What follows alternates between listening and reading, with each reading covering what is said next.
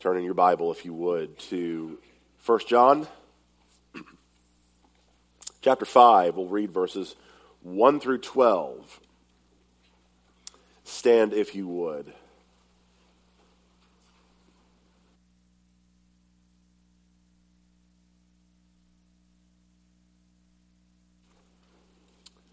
Hear God's word. Everyone who believes that Jesus is the Christ has been born of God. And everyone who loves the Father loves whoever has been born of him. By this, we know that we love the children of God when we love God and obey his commandments. For this is the love of God, that we keep his commandments, and his commandments are not burdensome. For everyone who has been born of God overcomes the world, and this is the victory that has overcome the world, our faith. Who is it that overcomes the world except the one who believes that Jesus is the Son of God? This is he who came by water and blood, Jesus Christ, not by the water only, but by the water and the blood. And the Spirit is the one who testifies, because the Spirit is the truth. For there are three that testify the Spirit and the water and the blood, and these three agree. If we receive the testimony of men, the testimony of God is greater, for this is the testimony of God that he has borne concerning his Son. Whoever believes in the Son of God has the testimony in himself. Whoever does not believe God has made him a liar because he has not believed in the testimony that God has borne concerning his Son. And this is the testimony that God gave us eternal life, and this life is in his Son. Whoever has the Son has life. Whoever does not have the Son of God does not have life. This is God's word. Pray with me once more. Both for those who listen and for the one who speaks, be gracious, O God. Not to leave us alone, but to work in us and to disrupt us and to shape us in the image of your Son and change us.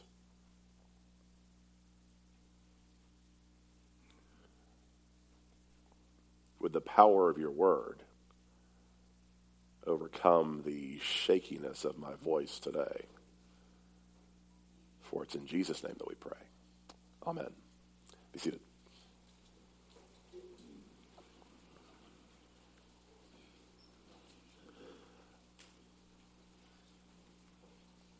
It is that time of year again for prognostication. People will be setting up their brackets to see if they can, I don't know, predict who's going to win a college basketball tournament. The closer we get to Easter, you see two kind of things happening at the same time. On the one hand, you see a lot of emphasis being made on helping to make a convincing case that Jesus is the Christ. On the other side, you see all of the people that say religion just needs to go. Now, I will, I will be the first to admit to you, um, the church believes some crazy things.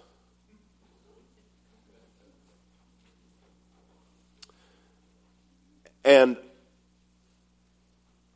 I'm under no illusion that the mixture of the church believing crazy things like God sent his son in the flesh into the world to be our substitute and sacrifice for sin in order to reconcile us to himself so that through the spirit bringing who brought Jesus back from death to life might also bring us back from death to life so that we will inherit this world and rule with God in this world forever. Okay. That doesn't bumper sticker super well.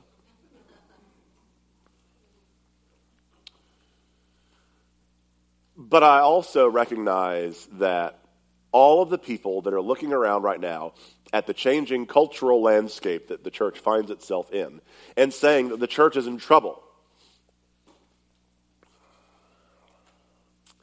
Here's, here's the thing the thing that's going to save the church is not a flashy new website is not some sort of fancy new program. It is not some sort of messiah complex where we feel like if we hire just the right person or do just the right thing, the church is going to be fine. Do you know what actually sustains the church? What sustains the church is the crazy stuff that we believe. The fact that Jesus Christ is mighty to save. As one author put it, Jesus is found when there is no hope and no sensible route of escape.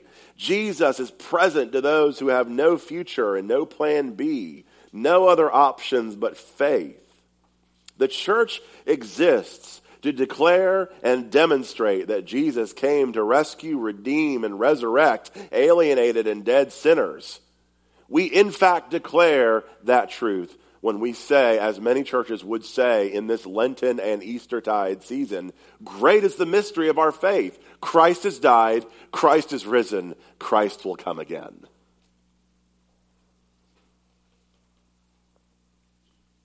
If what we do, if who we are, is not based in those divine mysteries, but is instead based in something else, whether it is the allure of a convincing speaker or the glitz and glamour of what we do, we may be lots of things, but we're not a church.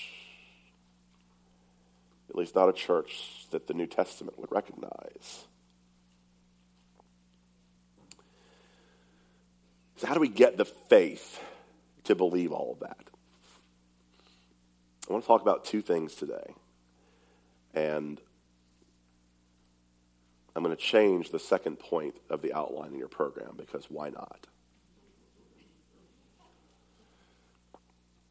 So, the first thing is the origin of faith. And then the second thing is the choice that we must make. So, the origin of faith, where does faith come from? And the choice that we must make. First of all, let's talk about this idea of faith for just a second. Um, our faith is in Jesus Christ. That is to say, it is not a feeling, it's not a thought, it is in a person. It is in the witness of the ones who walked with Christ and declared that this Jesus, the long awaited rescuer of God's people, came in the flesh, bled and died, and rose in victory over sin and death for the salvation of God's people. If you look over what what John has said throughout First John, as one commentator notes, Christian faith believes in the Jesus of First John, the one uh, with whom believers enjoy fellowship in, in uh, chapter 1, verse 3. The righteous one who makes intercession with the Father, chapter 2, verse 1. The one whom the Antichrist denies, chapter 2, verse 22 the one in whom in whose name alone people are commanded to trust. Chapter 3 verse 23 and the one who has come from god in the flesh. Chapter 4 verse 2 where does the faith come from to believe this stuff if it's not a thought, if it's not a feeling, if it's not any of that, where does faith come from to actually believe all of this? Well, that's where we get into our text. But before we do, I'll tell you as a pastor, I hear this a lot, and it breaks my heart. Because people, um, people have the wrong idea of where faith comes from, and then they beat themselves up. They think that faith comes as, as something that they have to bring to the table. They think that faith is something that they have to conjure up. And so when their faith gets shaken, they think, I'm doing something wrong. I am not a faithful Christian. I have done something wrong because I have lost faith. And I just want to tell you that according to John, that couldn't be further from the truth. Faith comes from God. Now, look, here's how I get that. In chapter 5, verse 1, everyone who everyone who believes that Jesus is the Christ has been born of God. Now, I'm going to try and not be super nerdy here for just a second. Try,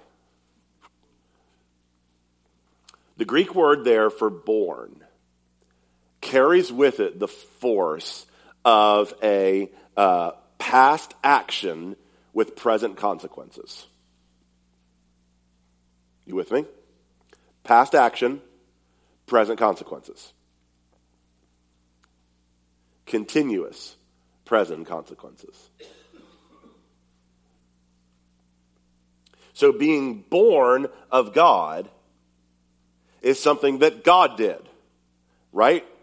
There was the moment that you believed. Hallelujah. The scales fell off of your eyes. The, the deafness came out of your ears and the hardness came out of your, your heart. But guess what? You didn't decide to believe.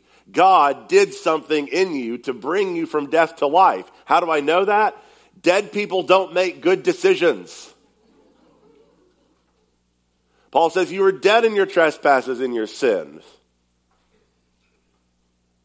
You didn't all of a sudden say, I'm dead, but I really should be alive. We should do something about that body.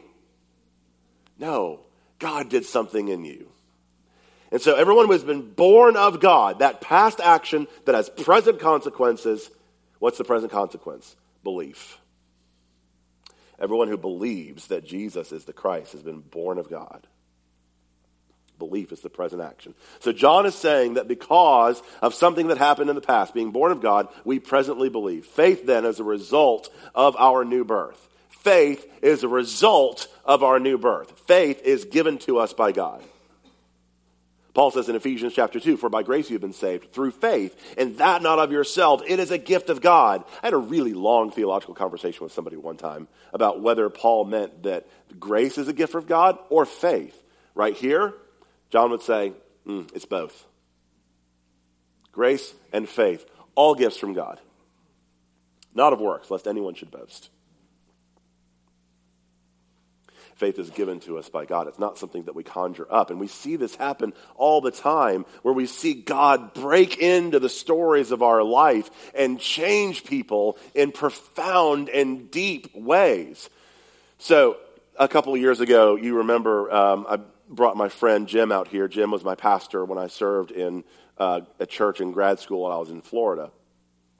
So, Jim, Jim lived, lived a, a pretty rough life uh, for a good part of his teens and, and 20s um, to the point that he had to spend some time in federal prison for stuff.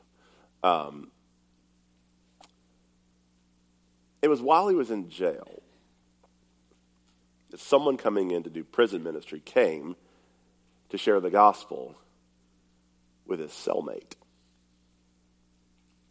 And they shared the gospel. Jim was on his rack the cellmate didn't believe. But God spoke to Jim that night, even though he wasn't looking to believe, and did something in him, and changed him, and brought him from death to life. That's how God works. He does the impossible with the unthinkable. You don't conjure up faith. God created faith in you. God gave you new life by putting His Spirit within you. Everyone who loves the Father loves whoever has been born of Him. This is what it means to believe that everyone who has been brought from death to life is changed. By this we know that we love the children of God when we love God and obey His commandments. Another way of saying this is that you are that you're born again. So, I remember growing up hearing a uh, hearing a preacher speak in a pretty derogatory way about people talking about being born again. I, I grew up in a mainline tradition; it wasn't evangelical, so. Um, being born again tends to carry with it a stigma, right? If you hear, if you hear people talk, talking about the born again folks, um, you know, the stigma could be people that are, um, you know, it, well, it's, it's, pejorative. It's, it's, it's not, it's not a super kind phrase that they're using. So the phrase being born again may be unhelpful, but the underlying concept is rock solid biblical To be born of God means that God has changed your heart, given you faith, changed you from a God hater to a God lover. To be born of God is not to, uh, to refer to a subset of Christianity. It is Christianity right? There's no such thing as the born again Christians and then the rest of the Christians. You're either born of God, thus a Christian, or you're not. Okay. So, this new birth that happens in us is, um, again, this is the bedrock. This is the origin that changes how we view the law of God, right? Because we view the law of God no longer as our death sentence, but as a track to life. Look at what John says. For this is the love of God, that we keep his commandments, and his commandments are not burdensome. Listen, to say that now God wants you to just sort of slavishly obey these rules and give up on enjoying everything in your life has in fact missed the fundamental heart of God. If you believe that God has made you just to be sort of this miserable human being that has to keep a bunch of religious rules because God's a killjoy, you've missed the heart of God. No, beloved, listen, we were made to love God. We were made to obey God. We were made to follow in the path that God has given us. This is where life is actually found. And so the obedience to the commands of God are not burdensome. No longer are they something to be rebelled against. No, they're the track that guides our life to who and what we were designed to be. Our, our obedience to God's commands are not the basis for God's love for us, but rather a fruit of God's love in us. We're motivated by grace, not by fear. We're motivated by grace not by fear, but the reason that we can tend to feel the burden of the commands of God is because there's still indwelling sin within us, right? There is still that battle of, do I really want to love God today? Eh.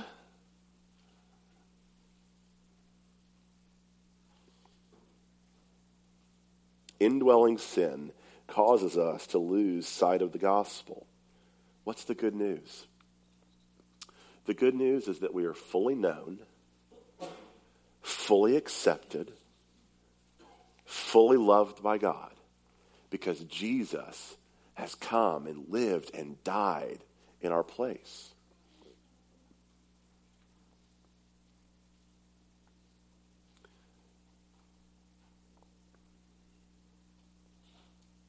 And because we know this, we don't have to resort to fear. We don't have to resort to, does God love me? Have I done enough? Have I messed it up too badly? That somehow our imperfections will cause God to love us less or not love us at all. But it's just this constant reminder, this constant declaration of the gospel. And look, this is part of why worship is so incredibly important. This is why we come in here as a needy and forgetful people that must be recalibrated and re- reset to hear and respond to the good news of the gospel. That we who were once alienated and strangers from God, who had no hope and no life apart from Him, have been brought from death to life because of His grace, are continuing to be brought from death to life by His grace and will one day no longer know any sort of sad thing in our life because of His grace.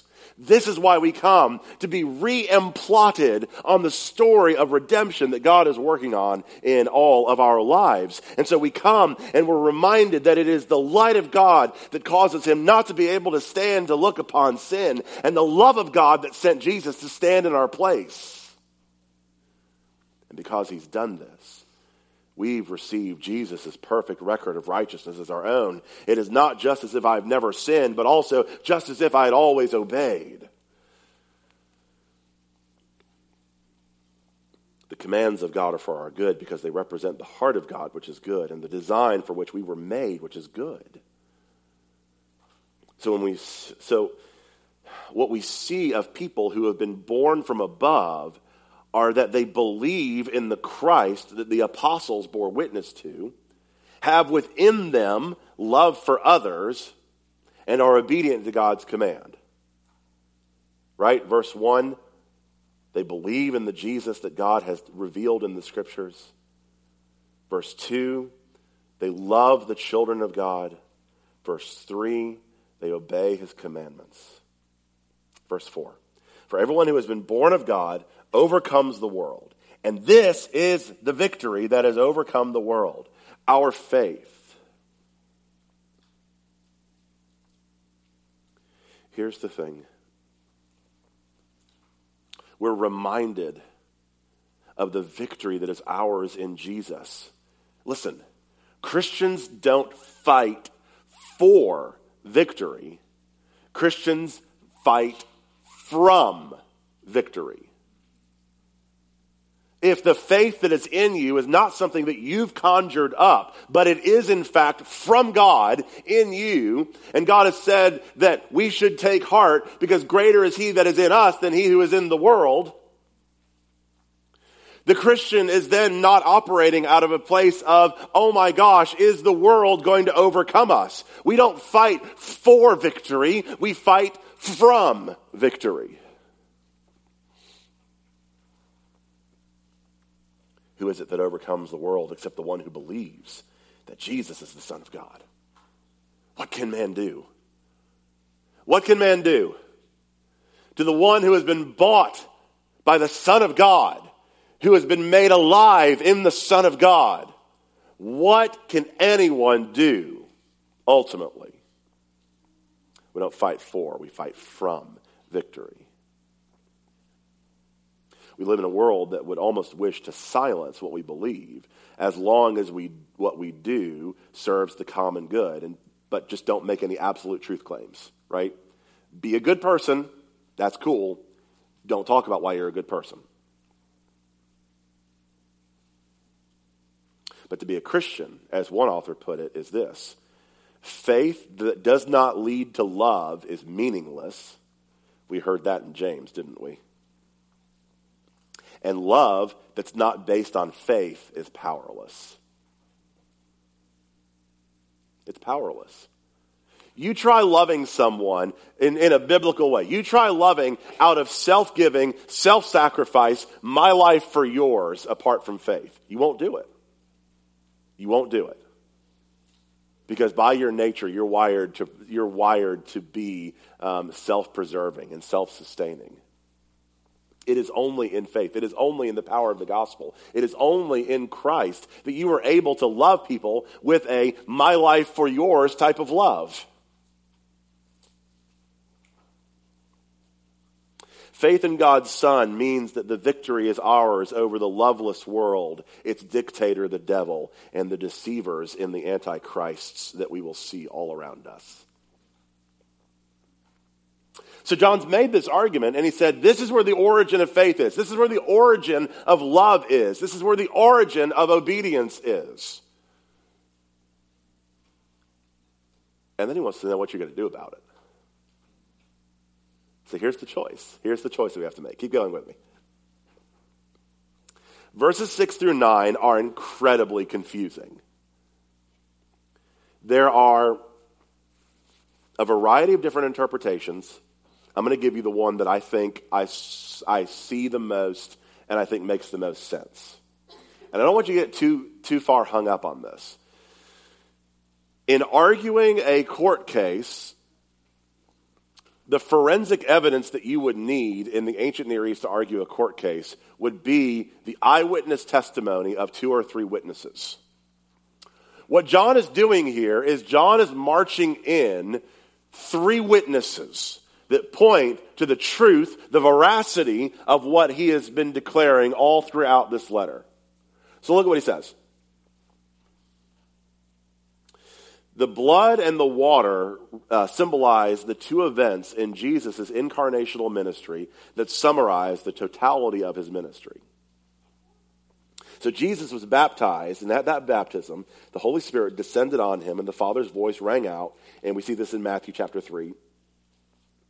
The, the Father's voice rang out and said, And behold, a voice from heaven said, This is my beloved Son, with whom I am well pleased.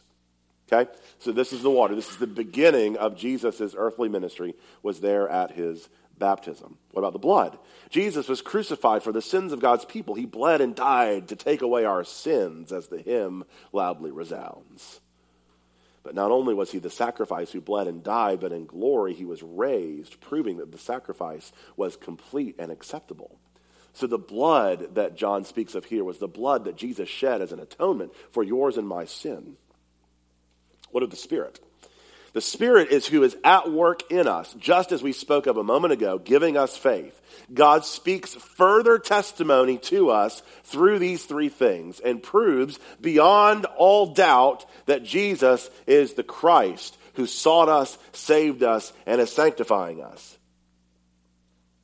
Verse 8 the spirit and the water and the blood and these things and these three things agree. Verse 9 if we receive the testimony of, of men. So look at what john's saying here. He said okay if you are going to say that in a courtroom the testimony of three witnesses is valid to prove beyond all doubt the claim that you're making and proving in court how much more so then is the testimony of god?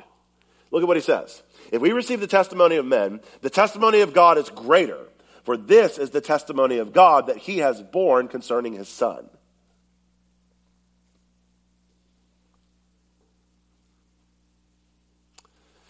So I was reminded of, of a show, uh, The Late Show with Stephen Colbert. Now, look, I need to tell you about my affinity for late night shows. My grandfather, who uh, my mom's parents lived 10 minutes from us growing up. And so we were over at their house constantly. My grandfather loved um, late night shows, but rarely would he ever stay up to watch them. They're on the East Coast. These shows aired late. Um, so he would set his VCR and he would tape them. And he would um, tape episodes of The Tonight Show, Johnny Carson. And so I got to see, sit with him and watch uh, Carson uh, Leno when Leno came on. Um, and so I've always just kind of watching late night shows kind of brings me to a brings me to a tender spot because it reminds me of sitting with grandpa and watching late night shows. All that to say, Stephen Colbert was an interesting pick for CBS to succeed David Letterman. He had had another show on Comedy Central where he played a character, and everybody thought that's going to be kind of a weird switch to go from that show to, uh, to CBS. Here's the thing about Colbert he is a devout follower of Jesus and uh, has made no, uh, no, small, no small point about that. In fact, there was one interview that he gave before taking on the, uh, taking on the reins of the show uh, where he was telling an interviewer, uh, he, he said, To be a fool for Christ is to love. He talks about the moment when he encountered a Gideon's Bible and it changed his life. This particular episode pitted Colbert against a very different type of fella. So Bill Maher came on. So Bill Maher is a not a Christian type guy has made it his industry to make sure that everyone knows how silly he thinks religion is. My friend Dustin Messer wrote this. He said, uh, The plain fact, according, according to Bill Maher, the plain fact is religion must die for mankind to live. The hour is getting very late to be able to indulge in having key decisions made by religious people, by irrationalists, by those who would steer the ship of state not by a compass, but by the equivalent of reading the entrails of a chicken. Dustin goes on to write this. He says, uh, Bill Maher's sentiment is strong. He hedges no bets. Like many of the so called new atheists, Maher doesn't, uh, does not want the religious and the irreligious to play nice or even go their separate ways. No, Maher sees religion as a malignant cancer in need of eradication. To be clear, it's not only those acts of violence committed in the name of religion which Maher decries, it's religion itself. Maher understands that religious beliefs cannot be contained, they cannot be sealed from the rest of one's thought and behavior. Religion, in Bill Maher's estimation, is a menace to society precisely because it cannot be properly private. Faith is inherently public because it claims to define truth, goodness, beauty, and indeed all of reality. Thus, we can't have people serving food, much less holding public office, who hold such convictions. After all, who knows when and where those beliefs might come out? Enter the episode where Bill Maher sits across from Stephen Colbert.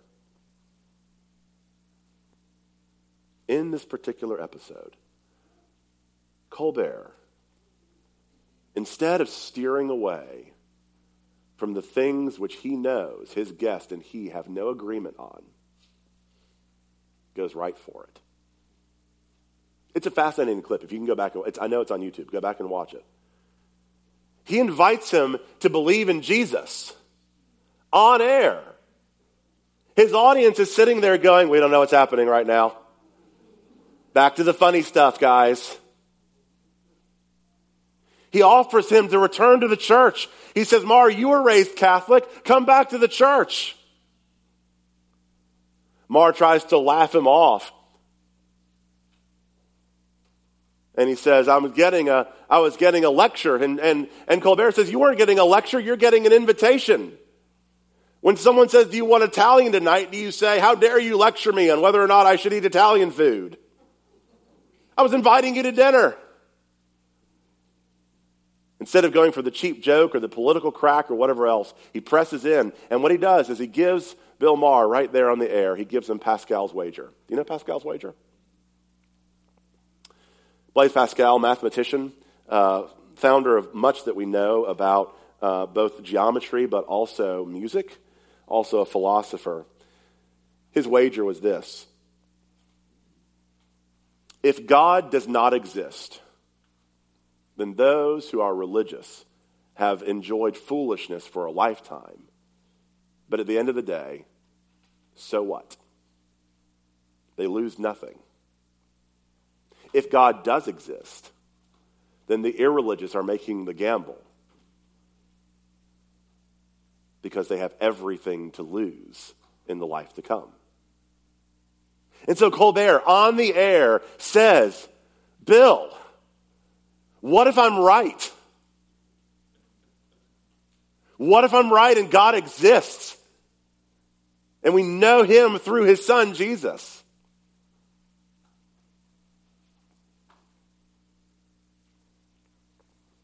John is giving us here not Pascal's wager, but he's giving us nonetheless. You have to do something with this.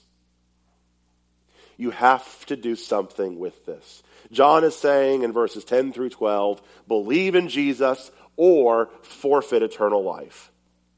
Whoever believes in the Son of God has the testimony in himself. Whoever does not believe God has made him a liar because he has not believed in the testimony that God has borne concerning his Son. And this is the testimony that God gave us eternal life. And this life is in his Son.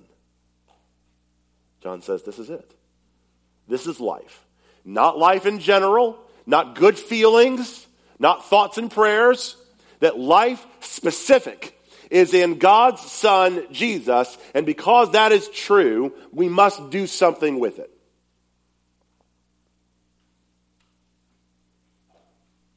Jesus doesn't fit on a coexist bumper sticker. Jesus doesn't reside in the private recluses of a closeted faith. Bill Maher knows this, and this is why he's so dead set against it this leaves us with having to know today what we believe. It's not sufficient to say, if we were to ask you if you're married or not, are you married? I think so. That does not play well on your anniversary or any other significant event with your spouse. Stop it. If I were to ask you, are you married? The answer is yes or no. John is asking you, do you believe? The, que- the answer is yes or no.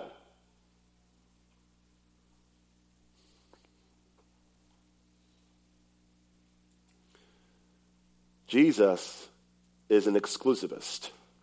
and he demands exclusive claims on your life, not just the checkbox of your religious preference.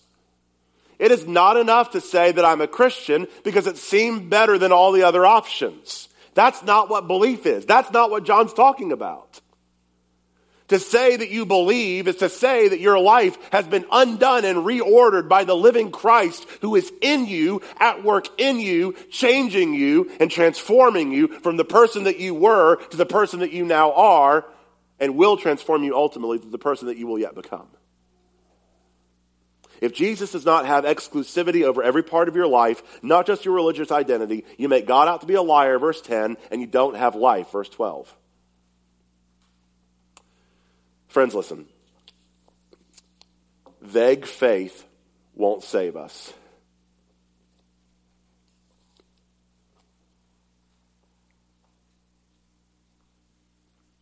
Weak faith will. Weak faith, strong faith. Believe in Jesus. Trust Him for what He alone can do. Believe His promises. Are you a Christian? It's not enough to say, I think so. It's not enough to say, I think so. You either are or you aren't. If you are, listen. Rejoice that God is not done with you yet. Rejoice that He loves you far more than you could know. And if you're not a Christian, Listen, today is the day of salvation. You're here, and you're here for a reason. So receive the good news of the gospel that in Jesus Christ your sins are forgiven. Follow him and let him change you.